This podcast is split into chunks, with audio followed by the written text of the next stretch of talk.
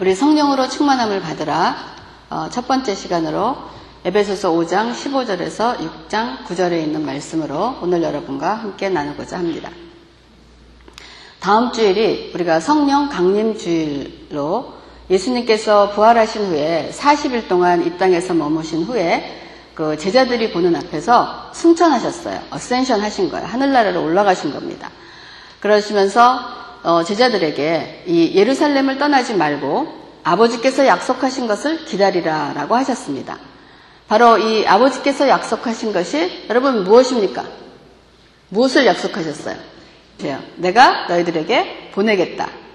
어, 바로 이제 보내신 것이 성령님이세요. 그래서 이 성령님이 오시면 그 사도행전에 우리에게 오시면 너희가 권능을 받고 파워, 두나미스를 받고 예루살렘과 온 유대와 사마리아와 땅 끝까지 이르러 나의 증인이 되라라고 말씀을 하고 하나님 예수님께서 승천을 하셨습니다.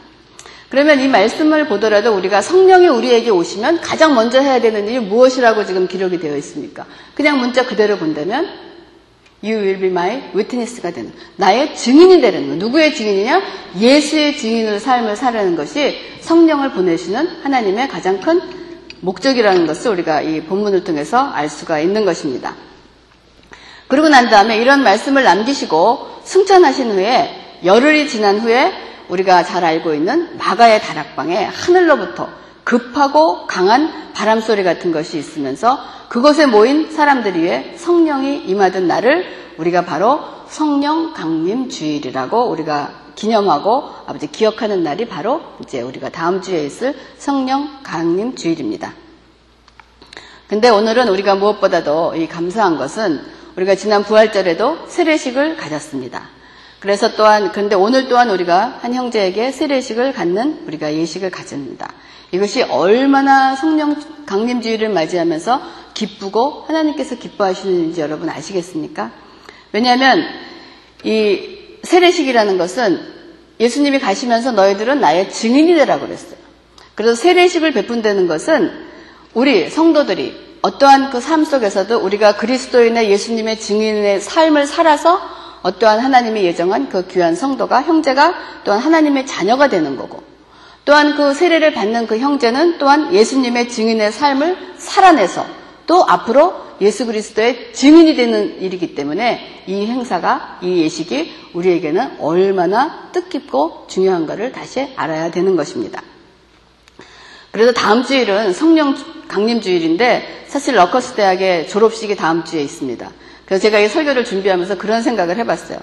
그렇게 그냥 그 스테디움에 많이 모여있는 거기에 이제 마가의 다락방처럼 그냥 성령님이 확 역사하셔갖고 졸업식은 간데없고 그냥 회개의 바람이 불어갖고 그냥 거기서 하나님 믿지 않는 그 영혼과 회개하지 못했던 영혼들이 막 그냥 울며 통곡하면서 그냥 회개의 역사가 일어나면 얼마나 좋을까 하는 그런 마음의 소원을 갖기도 합니다.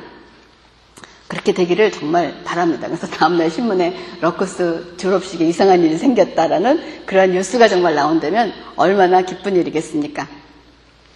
그래서 우리가 이제 이 성령님이 오셨다 한다는 그런 뜻은 무슨 의미인가? 우리가 그것을 따라본다면은 이 땅에서 이루신 예수님의 사역이 완전히 그 미션이 완성이 됐다는 것입니다. 그리고 완성이 되었고 예수님께서 이제 임무를 완수하시고 return to the base 그러니까 원래 자리로 돌아가신 거예요.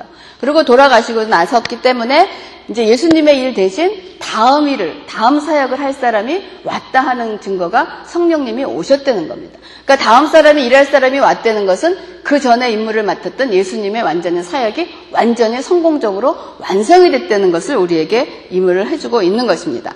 그래서 성령님이 오셔서 하시는 일은 예수님이 이 땅에 오셔서 한 일을 완성하시고 가신 그 창세 전부터 작정하시고 예정하셨던 하나님의 구속 사역을 우리 이 땅에 살고 있는 백성들에게 이해시키고 깨닫게 해주시는 일이 바로 성령님의 사역인 것입니다. 그래서 먼저 우리가 성령으로 충만함을 받아라 하기 전에 우리가 이 이해를 돕기 위해서 성령 세례에 대한 말씀을 여러분에게 드리겠습니다. 고린도전서 12장 13절에 보면 우리가 유대인이나 헬라인이나 종이나 자유자나 다 한 성령으로 세례를 받아 한 몸이 되었고 또한 다 한 성령을 마시게 하셨느니라 라고 되어 있습니다. 그래서 거기에 보면은 we were all baptized by one spirit이라고 되어 있어요. 그래서 세례를 받아 하는 것은 과거 시제로 되어 있습니다. 그렇기 때문에 이 헬라어에서 이 과거 시제라는 것은 한순간에 일어나면서 그치는 것, 한순간에 일어나고 그치는 것을, 그냥 그 순간에 일어나고 끝나는 것을 얘기하는 거예요. 그래서 우리가 성령 세례라는 것은 우리가 거듭날 때 한 번 받는 것으로 그냥 끝이 되는 거예요. 성령 세례는 우리가 예수 그리스도를 내가 내 구주고 예수님이 하나님의 아들이고 내가 그분을 믿는 예수님을 믿는다라고 믿을 때 성령 세례가 임한 것이에요. 왜냐하면 성령이 아니고는 우리가 주를 주라고 시인할 자가 아무도 없기 때문에 여러분들이 세례를 받으시건 안 받으시건 여러분의 마음에서 어느 순간에 정말 예수 그리스도가 나의 구주고 하나님을 믿으며 하나님의 아들이며 내 구원자라는 걸 믿는 그 순간 여러분은 성령 세례를 받으신 겁니다. 그걸로 성령 세례는 과거로 we were all baptized이기 때문에 끝난 거예요. 그렇기 때문에 그 후에 성령이 성령 세례 받고 난 다음에 그 후에 성령이 들어갔다 나갔다 해서 내 안에 있다가 없다가 하는 것이 아니고 그 성령님은 항상 우리와 함께 하신다는 것을 여러분 잊지 마시기 바랍니다. 우리가 세례를 받았다는 것은 성령 세례를 받았다는 것은 내가 예수 그리스도가 함께 죽을 때 나도 죽었고 예수 그리스도가 함께 살아날 때 나도 함께 살아났으며 살아난 예수 그리스도가 하늘로 승천하실 때 나도 하늘로 간다는 그러한 의미를 갖고 있는 것입니다. 그러면 지금 성령 세례에 대한 것을 말씀을 드렸고 다음에 그러면 성령 충만이라는 것은 무엇이냐라는 것을 이제 짚어보겠습니다. 그러니까 성령 충만이라는 것은 be filled with the spirit. 성령 충만을 받으라 하는 것은 우리가 성령을 세례를 받았다 하는 과거 시제와는 달리 여기는 현재 시제로 되어 있습니다. 그래서 헬라어의 현재 시제는 현재 진행형을 뜻하는 거예요. 그래서 반복적이고 계속적이라는 말을 하는 거예요. 그러니까 성령 충만은 받고 또 받고 받고 또 받고 매일매일 계속이 되어야 되는 것을 성령 충만이라는 것을 말씀을 하고 있는 것입니다. 그래서 저와 여러분은 매일매일 성령으로 충만을 받아야 돼요. 어떤 과거에 머물러 있는 것은 소용이 없는 거야. 아, 내가 옛날에는 정말 성령이 충만해갖고 이랬는데 과거가 이랬다는 것은 소용이 없는 거예요. 성령 충만은 here and now. 지금이고 여기에서 지금 매일매일 받는 것이 우리가 성령 충만인 것입니다. 과거에 얼마나 많은 성령 충만을 받았어도 지금 그 성령 충만에 떨어지면 아니라는 거예요. 그게 성령 충만한 거 아니고 성령 충만은 과거의 시대에 있는 게 아니고 매일매일 받는다는 것을 여러분 잊지 마시기 바랍니다. 그러면 성경을 통해서 성령 충만한 사람들이 성령 충만한 사람이라고 일컬은 사람들이 도대체 무슨 일을 했는가 하는 것을 보면은 그것이 성령 충만한 자의 어떤 바로미터가 되지 않을까 하는 그런 생각을 합니다. 첫 번째, 성령 충만한 사람은 예수 그리스도의 복음을 전합니다. 오직 예수만을 얘기합니다. 이 사도행전을 쭉 읽어 내려가시다 보면은 그런 말이 많아요. 뭐 베드로가 성령이 충만하여, 뭐 많은 무리가 다 성령이 충만하여. 그리고 그 다음에 다 뒤따르는 얘기는 뭐냐면은 담대히 하나님의 말씀을 전한다라고 되어 있습니다. 그래서 이 성령 충만을 받은 자들은 반드시 우리가 예수 그리스도의 복음을 입으로 전하게 되어 있습니다. 그 예수에 관해서 말하기를 원합니다. 또 예수에 관한 얘기를 듣기를 원합니다. 또 하나님을 찬양하는 것을 찬양을 하기를 원합니다. 또한 하나님이 나의 삶 속에서 어떻게 행하는가를 또 말하기를 원합니다. 그래서 어떻게 보면은 예수 믿는 사람들은 말이 많아요. 예수 믿는 사람들은 모아보세요. 그냥 말이 끊임이 없습니다. 그냥 한 번 열면 입이 닫혀지지 않는 게 예수 믿는 사람들의 특징이 자기 자랑을 하지 않고 하나님이 자랑하기 위해서 그렇게 말이 많은 것은 사실이에요. 우리가 지난번에 지난주에는 우리가 목요 성경 공부를 예, 교회에서 쉘터가 있어갖고 저희 집에서 했어요. 그래서 영화를 본 후에 토론을 했는데 새벽 1시가 돼도 이 사람들이 갈 생각을 안 하는 거예요. 근데 거기서 모두를 찬양하고 예수님 얘기하고 하나님 얘기하니까 그냥 눈이 반짝반짝반짝 하면서 그 얘기를 즐거워하는 그게 뭡니까? 우리가 이 안에 하나님의 영이 계시기 때문에 하나님의 영이 함께 하기 위해서 그 말을 하면서 즐겁게 지내는 그것이 바로 우리가 성령이 우리와 함께 하시려는 거예요. 또 이런 얘기도 많이 듣습니다. 아 목사님 제가 친구들을 만나서 오늘 중요한 과제가 있어갖고 과제를 얘기하려고 그랬는데 그 과제 얘기하지 않고 갑자기 그냥 하나님에 대한 공부하려고 모였는데 갑자기 하나님에 대한 얘기라든지 뭐 하나님이 어떻게 그러한 말로 다 시간을 또 보내기도 했습니다. 하는 그런 얘기를 하는 거예요. 또 어떤 사람들은 전도를 하기를 굉장히 안타까워하면서 그냥 전화를 어떤 일을 했는데 전화 통화하다가도 그 본문에서 벗어나서 정화를 통해서 뭐 복음을 전하기도 하고 또 버스 정류장에서도 그냥 만나는 사람들한테도 모르는 사람한테도 복음을 전. 그게 뭡니까? 내 안에 성령이 계시기 때문에 그 성령이 충만한 그러한 것을 우리가 증거하는 것을 바로 보는 것입니다. 이것이 바로 우리가 성령 충만한 자인 것입니다. 그래서 여러분이 내가 성령이 충만한 자인가 할때 항상 내 안에 예수에 대한 관심이 있고 예수에 대한 걸 듣기를 원하는 것이 들어있나 하는 것을 생각해 보시기 바랍니다. 그것이 정말 끊임없으면 아 내가 정말 성령 충만한 삶을 살고 있는 거구나. 근데 아 그냥 교회 가는 것도 너무 귀찮고 그냥 이런 마음이 들면 지금 성령으로 충만되지 못한 어떤 바로미터가 있다는 걸 여러분 아시기 바랍니다. 그 다음에 두 번째 성령이 충만한 사람은 어떤 사람이냐면 자기의 삶을 통해서 그리스도인다운 열매를 맺게 되어 있습니다. 그 어떠한 열매인지는 오늘 본문을 통해서 보겠습니다. 에베소서 5장 오늘 읽었던 5장 15절부터 21절까지 한번 보겠습니다. 어, 에베소서 5장 15절에 그런즉 너희가 어떻게 할지를 자세히 주의하여 지혜 없는 자 같이 하지 말고 오직 지혜 있는 자 같이 하여 세월을 아끼라 때가 악하니라라고 되어 있습니다. 여러분 세월을 아낀다는 것은 어, 시간을 어떠한 그 세이브하려는 것이 아니고 여러분에게 주어진 어떤 기회 그 기회를 놓치지 말라는 거예요. 한 번 기회가 지나가면 이 시간은 흐름이기 때문에 다시 그 기회를 잊어버리게 돼 있어. 그래서 우리가 아주 뭐라고 되어 있냐면 어떻게 행할지를 자세하게 생각하면서 지혜 있는 자가처럼 행하라고 그랬어. 그래서 지혜 있는 자가 행하는 것이 뭐냐? 세월을 아끼는 거야. 내 앞에 놓여 있는 어떠한 그 기회라도 그거를 미스해버리지 말고 정말 이것을 해야 되는 것을 그러니까 아까도 말씀드린 것처럼 here and now 우리 크리스천의 삶은 지금 그리고 여기에서 어떤 일이 벌어질 때 그것을 잊어버리지 말고 우리가 아껴서 하는 것입니다. 그러니까 여러분 제가 강조 강조하지만 여러분의 예배는 세월을 아끼는 여러분에게 주어져 있는 이 상태 오늘 2013년 5월 12일 이 시간에 드리는 이 예배는 이 순간입니다. 이것이 지나가면 다시 회복할 수 없는 순간이에요. 그렇기 때문에 어떠한 예배와 하나님의 일과 또한 여러분에게 주어진 어떤 것도 그 예배 생활에서 그 기회를 잊어버리지 않는 것이 지혜 있는 자의 삶이라고 얘기를 하고 있습니다. 그러므로 어리석은 자가 되지 말고 오직 주의 뜻이 무엇인지를 이해하라 라고 되어 있어요. 그래서 술 취하지 말라. 이는 방탕한 것이니까 술 취하지 말라는 것은 세상의 술을 어떤 문자적으로 어떤 술을 먹어서 방탕해서 술을 취하는 것도 문제지만은 세상의 것에 취하지 말라는 거예요. 이 술을 먹지 술을 먹지 말고 술 취하지 말라. 이는 방탕한 것이라는 것을 우리가 알 수 있습니다. 세상의 마귀들은 틈만 있으면 들어와서 우리를 실수하게 하고 어지럽히게 하는 것입니다. 그렇기 때문에 술 취하지 말라는 거예요. 세상 것에 취하지 말라는 거예요. 그렇기 때문에 어떻게 해야 되냐? 오직 주의 뜻이 무엇인지 알고 성령으로 충만함을 받으라 라고 되어 있습니다. 그리고 시와 찬성과 신령한 노래들로 서로 화답하며 너희 마음을 죽게 노래하며 찬송하며 우리가 성령이 충만한 자들은 예배에 임하면서 찬양을 하기를 원하고 시와 참여로 화답을 하면서 합니다. 그리고 범사의 예수 그리스도의 이름으로 항상 아버지께 감사하며 21절입니다. 그리스도를 경외함으로써 피차 복종하라라고 되어 있습니다. 오늘 본문의 말씀에 성령 충만한 자는 그리스도를 경외함으로써 피차 복종한다는 이 말씀입니다. 그래서 서로 피차 복종해야 될, 대할, 해야 할 대상에 대해서 지금 이 에베소서 기자는 얘기를 하고 있습니다. 그래서 이거 우리가 피차 복종해야 될 대상이 먼저 누구냐? 부부관계, 부모와 자식 관계, 그리고 사회생활에 대한 관계를 말하고 있습니다.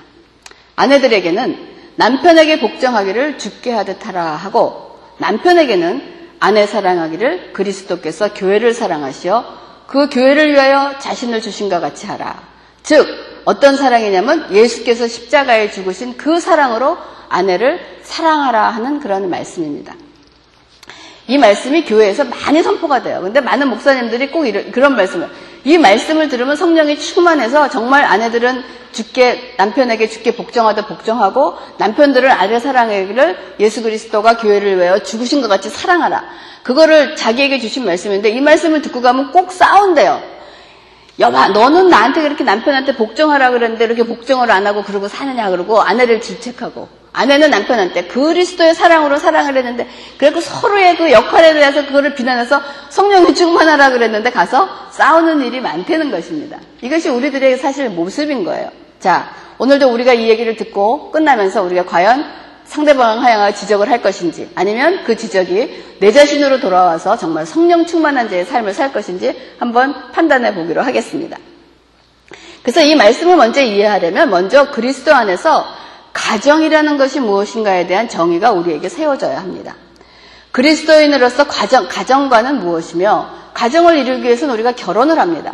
그러면 결혼과는 무엇이고 또한 그리스도인들에게 생기는 자식, 자식은 어떠한 의미가 있는 것을 먼저 깨달아야지 지금 이 관계에서 오는 성령 충만한 것을 우리가 알 수 있을 것 같습니다.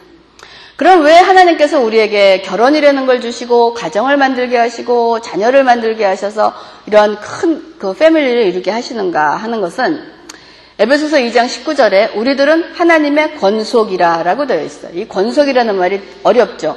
그 뭘로 되어 있냐면 member of God's household. 그러니까 하나님의 집에 속해 있는 우리가 전부 다 식구라는 거예요. 우리가 나중에 하나님의 나라에 가면 우리 모두는 하나님 가족에 속해 있는 식구들이기 때문에 이러한 이 우리에게 하나님께서 가정과 결혼과 자녀를 허락하신 그 이유는 이 땅에서 주어진 가정을 통해서 하나님께서 허락하신 천국의 삶에 대해서 맛보고 훈련하는 곳이 바로 가정이다라는 것을 어, 얘기를 하고 있는 것입니다. 그러므로 이 가정을 이루는 소속원들은 어떻게 돼야 됩니까? 그 요원들이 그리스도인이 되어야 된다는 것을 전제로 하고 있습니다. 그래서 그리스도인들이 결혼을 통해서 영적 훈련을 해 나가는 곳이 바로 어디냐? 가정인 것입니다. 가정이 가장 작은 단위의 교회인 것을 여러분 잊지 마시기 바랍니다. 그래서 아내들에게 남편에게 복종하기를 죽게 하듯 하라라고 얘기하고 있어요. 그러니까 여자들은 이거 들으면 기분 나쁘죠. 그래서 복종이라는 단어가 마더가 되잖아. 그러니까 이 복종이라는 뜻은 어떤 무조건적인 종속이라든지 굴복을 뜻하는 것이 아니라 질서를 의미하는 것입니다. 남자분들 잘 들으시기 바랍니다. 그냥 복종하라 그랬다고 자기의 뜻대로 무조건 굴복하게 만드는 것이 아니고 여기에서 말하는 그 서밋이라는 것은 질서를 의미하는 것이에요. 왜냐하면 갈라디아서 3장 28절에도 보면 너희는 유대인이나 헬라인이나 종이나 자유인이나 남자나 여자나 다 그리스도 예수 안에서는 하나이다 라고 해요. 하나라는 것은 같다는 거예요. 그냥 누가 월등하고 열등하고 우열이 있다는 것이 아니래요. 하지만 동등하지만은 다만 각기 다른 역할이 있다는 것을 여러분 잊지 마시기 바랍니다. 그래서 아내들에게 남편에게 복종하기를 죽게 하듯 하라 하는 이 말씀은 아내들이요. 가정의 질서를 위하여 남편을 머리 자리에 두라 하는 그런 말씀인 거예요. 그러니까 남편의 권위를 override 하지 말라는 거예요. override 하지 말라는 것입니다. 왜냐하면 그, 이 위계 질서에 대한 것이 고린도전서 11장 3절에 보면 각 남자의 머리는 그리스도요. 여자의 머리는 남자요. 그리스도의 머리는 하나님이시라는 그런 말씀과 같이 우리에게 주시는 영적인 위계 질서를 위해서 남자와 여자를 주시고 가정을 허락하신 것입니다. 그래서 하나님께서 인간을 창조하실 때 남자를 먼저 지으셨어요. 그리고 다음에 여자를 지으셨습니다. 그래서 하나님께서 모든 창조를 하시고 후에는 모든 걸 지으시고 보기에 좋았더라. It is good, good이라고 말씀을 하셨는데 아담을 지으신 후에는 창세기 2장 18절에 보면은 사람이 혼자 사는 것이 좋지 아니하니라고 말씀하시면서 내가 그를 위하여 돕는 배필을 지으리라 라고 말씀을 하셨습니다. 그러고서 돕는 배필을 지으리라 하시고 지은 것이 바로 여자인 것입니다. 그래서 하나님이 만드신 여자를 보고 아담이 깨어나서 하는 말이 뭐라고 되어 있냐면 창세기 2장 23절에 내 뼈 중에 뼈요, 살 중에 살이라 라고 고백을 합니다. 그 말씀은 뭡니까? 남자와 여자는 하나라는 거예요. 그러니까 아담이 하나님이 만드신 여자를 보고 내 뼈 중에 뼈요, 내 살 중에 살이라는 것은 남자 여자가 하나라는 것을 한 몸이라는 것을 상징을 하고 있는 것입니다. 그래서 많은 사람들이 여기서 돕는 배필을 지으셨다 그러니까 여자가 어떠한 그 남자의 부족함에 어떠한 뭐 돕는 걸 배필을 해서 가정에서 어떤 역할을 할 때 여자는 애 기르고 뭐 밥하고 빨래하고 뭐 어떤 매니지하는 그런 것을 그 남자의 돕는 배필이라고 생각하는데 그런 게 아닌 거예요. 남자들도요 아담이 하나님이 지어놓으시고 난 다음에 아담이 얼마나 매니지먼트를 잘하냐면 모든 동물에 대한 이름을 다 붙입니다. 여자가 없어도요, 남자 그림을 다 할 수 있는 그 능력이 있어요. 여기서는 어떠한 우리의 어떠한 이 살고 있는 데서 어떠한 그 어떠한 월등한 일, 열등한 일을 맡겨서 어떤 그런 역할을 하려는 것이 아니고 하나님께서 만드신 남자와 여자는 영적으로 하나가 될 수 있는 온전하게 하나님의 형상을 이루기 위해서 이 두 사람을 하나로 만들어 놓으신 거예요.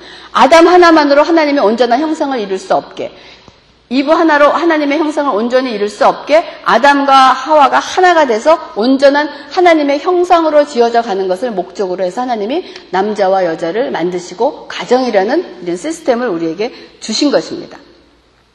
그런데 오늘날 현대 사회는 어디를 가도 이 절대적인 권위가 상실된 사회가 되어버렸습니다. 뭐 가정에서 뿐만 아니고 학교에 가서도 옛날에는 우리가 선생님은 굉장히 그 권위에 복종했잖아요. 너무 권위가 복종해서 무서웠지만 요즘은 선생님을 두려워하는 학생들이 없습니다. 그러니까 세상 말로 선생님의 말빨이 안 쓰는 거예요. 뭐 두려워하지도 않고 뭐 두려워하지 않을 뿐만 아니라 잘못하면은 선생님이 애들한테 의다 맞기도 하잖아요. 뭐 이런 것처럼 이런 권위가 상실이 되어버렸어요. 또 가정에서도 아버지의 권위가 상실이 되어버렸습니다. 살다 보면 뭐 부족하고 마음에 안 드는 점도 있겠죠. 아버지나 남편으로서. 하지만 이 성령 충만한 아내들에게 성경은 그렇게 하지 말아라 라고 지금 얘기를 하고 있는 거예요. 남편을 남편의 자리에 두고 내가 그리스도께 내 자신을 쳐서 복종했듯이 남편에게 내 자신을 죽여서 남편에게 복종하라는 것이 지금 우리의 성령 충만한 삶을 사는 아내들에게 성경은 말하고 있는 것입니다. 그리고 남편들에게는 5장 25절에 보면 남편들아 아내 사랑하기를 그리스도께서 교회를 사랑하시고 그 교회를 위하여 자신을 주신 것 같이 하라. 5장 28절에 이와 같이 남편들도 자기 아내 사랑하기를 자기 자신과 같이 할지니 자기 아내를 사랑하는 자는 자기를 사랑하는 것이다 라고 얘기해요. 남편들에게는 그냥 아내를 사랑하는 것이 우리가 세상으로 말하는 에로스적인 사랑을 얘기하는 게 아니고 예수 그리스도가 우리를 위해서 십자가에 죽으신 그 사랑으로 아내를 사랑하라고 되어 있습니다. 여러분, 이건 제 생각입니다. 어느 게 쉬울 것 같아요? 복종하는 게 쉬울 것 같아요? 예수님이 죽으신 그 사랑으로 아내를 사랑하는 것이 더 쉬울 것 같아요. 저는요, 여자 일이 조금 더 쉬울 것 같아요. 그냥 복종하는 게 낫지, 그리스도의 죽으신 그 사랑으로 아내를 사랑하는 것이 얼마나 힘든 거, 어려운 일이겠습니까? 이것이 우리에게 주신 하나님의 권위와 어떤 유익의 질서와 하나님의 사랑을 우리에게 깨닫게 남자가 여자보다 월등하기 때문에 그렇게 하려는 것이 아니고 주어진 역할이 달라진 거라는 것을 우리가 성경을 통해서 알고 있는 것입니다. 성경에는 그 어떻게 되어 있냐면 여자는 디모 베드로전서 3장 7장에 보면 여자는 더 연약한 그릇이라고 되어 있어요. 그렇잖아요. 남자하고 여자하고 있을 때 무거운 거 들고 뭐 힘든 거 할 때 여자가 해요? 다 남자가 하잖아요. 여자들은 연약한 그릇으로 되어 있어요. 그렇기 때문에 아내들이 남편에게 복종하라고 해서 남편들이 아내를 윽박지르거나 강압적으로 다루려는 것이 아니에요. 연약한 그릇이라는 거예요. 그래서 정말 사랑으로 그 연약한 그릇이 깨지지 않게 살펴서 하려는 거예요. 그러니까 내 아내는 바로 내 자신이니 아내를 예수님처럼 교회를 위하여 십자가에 죽으심으로 그 사랑을 주셨던 것처럼 이런 사랑으로 아내를 사랑하려는 거예요. 자, 남자 여자가 이러한 사랑으로 아내가 남편이 아내를 사랑하면 여자가 그거를 순종하겠습니까? 안 하겠습니까? 남자가 그러한 사랑으로 아내를 사랑하면 아내는 정말 정말 마음에 안 들지만 그 사랑에 힘입어 또 순종을 하게 되어 있습니다. 또 아내 이건 상부상조로 같이 이어져 가야 되는 거예요. 또 아내가 정말 힘들고 어렵지만은 정말 내가 마음에 안 드는 거 있지만 내가 하나님께 복종한 것처럼 내가 남편을 순종하고 그 남편을 따라가면 그거를 또 남편이 볼 때 야 저거가 참 힘들 텐데 저렇게 순종하는가 그 모습을 보면 또 사랑이 흘러나오지 않겠습니까? 이거는 서로 상부상조하면서 지어져 가는 것을 우리에게 훈련하라고 되어 있는 하나님의 말씀인 거예요. 이것이 결코 쉬운 일은 아닙니다. 저도 잘 못해요 어떨 때는. 그래서 왜 우리가 이렇게 남녀가 만나서 가정을 이루고 이러한 일을 해야 되는 것인가 하는 것이 우리가 그리스도인이 갖는 결혼관입니다. 이제 남녀가 서로 결혼을 하고 제가 말씀드린 게 있지만 서로 이렇게 얼굴을 마주보는 것이 아니라 이제는 결혼을 하고 났으면 어떤 영생, 어떤 구원이라는 목적지를 향해 달려나가는데 서로 다른 역할을 받아가지고 있다는 거예요. 서로 다른 역할을 받아가지고 두 사람이 목적지인 예수 그리스도를 발, 달, 바라보면서 달려가는 영적 훈련장이 곧 결혼이며 가정인 것입니다.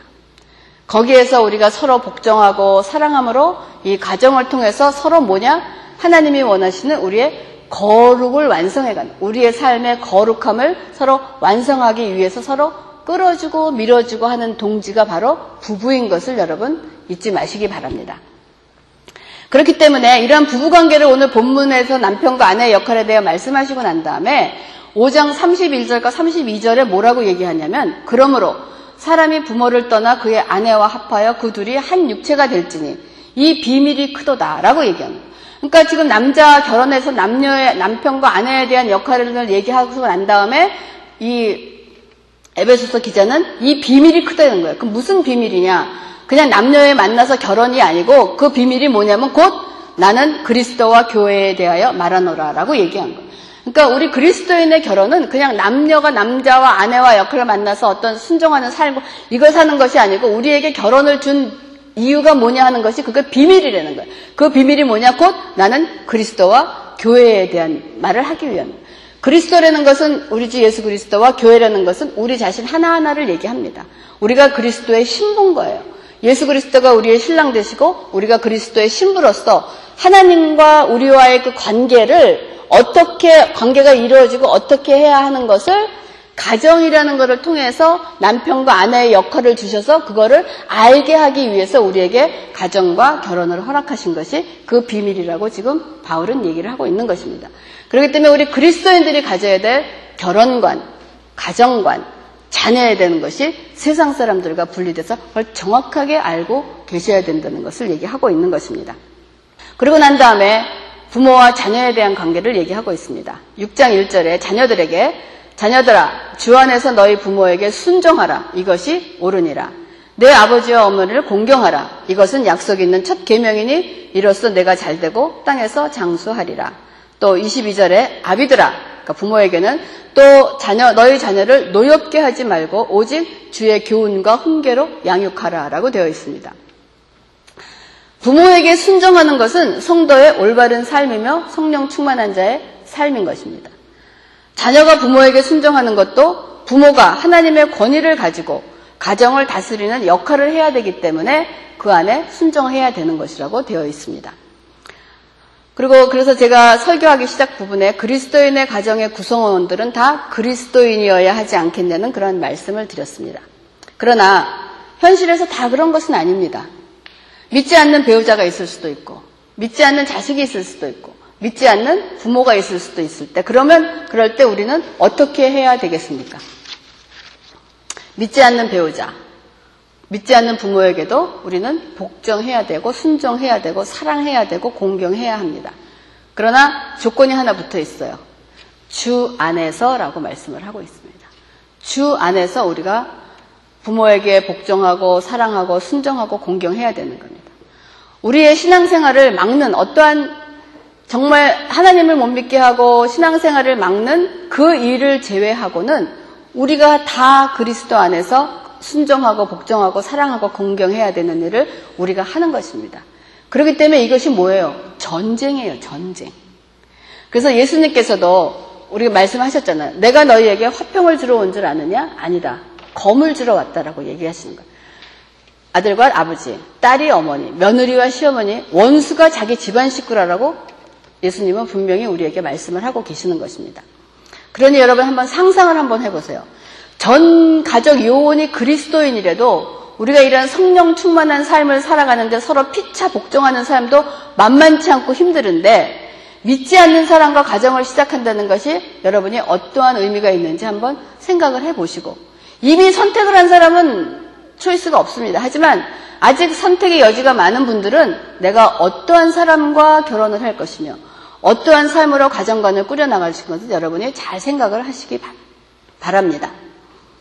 그리고 자녀들에게는 부모들아 자녀를 노엽게 하지 말고 오직 주의 교훈과 훈계로 양육하라라고 합니다. 자녀를 노엽게 하지 말라 하는 것은 야단치거나 혼내지 말라는 것이 아니고 아이들을 감정적으로 대하지 말라는 거예요. 내가 훈련이 되어서 부모가 훈련이 되어서 절제되어 있는 자제력이 필요하다는 겁니다. 그냥 욱하는 성질로 때리지 말라는 거예요. 흥분하는 마음으로 때리지 말라는 겁니다. 우리가 자녀를 교육할 때 일단 일관성 있게 해야지 변덕스럽지 않게 변덕스럽게 진 어떨 때는 이럴 때는 야단을 똑같은 일을 했는데 어떨 때는 엄마가 야단을 치고, 그러니까 엄마가 기분이 좋을 때는 야단 안 치고, 그러니까 애들이 판단 기준이 없어지는 거야. 내가 똑같은 일을 했는데 어떨 때는 엄마가 야단을 치고, 어떨 때는 야단을 안 치고, 이것이 내 감정의 어떠한 컨트롤이 되지 않기 때문에 부모로서 그러한 것 잘, 그러니까 아이들을 노엽게 하지 말라는 것입니다. 그래서 여러분, 부모에게 자식이란 어떠한 존재이겠습니까?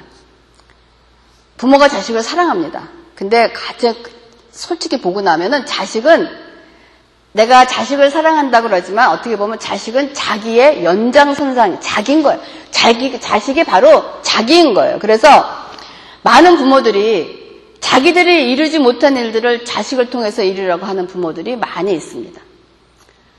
뭐라 그럴까요? 한국의 말로 한이 돼서 내가 정말 공부를 못한 어떠한 한이 되면 내 자식에게는 그냥 공부를 그냥 시켜서 출세하게 하고 내가 그냥 물질로 그 가난이 어려웠던 내가 가난은 우리 자식들에게 물려주지 않게 어떠한 자식을 위한다고 하지만 어떻게 솔직히 들여다보면은 자식이 어떠한 자기의 자기 선상, 자기의 어떤 못한 것을 채우려고 하는 어떠한 그러한 부모들이 있다는 거예요. 이것은 그리스도인들에게도 그러한 과정이 있다는 것입니다. 그래서 여러분들은 여러분들이 이루지 못한 꿈을 자식에게 심지 마시기 바랍니다. 그 자녀들에게는 하나님께서 원하시는 계획과 꿈이 있을 줄 믿습니다.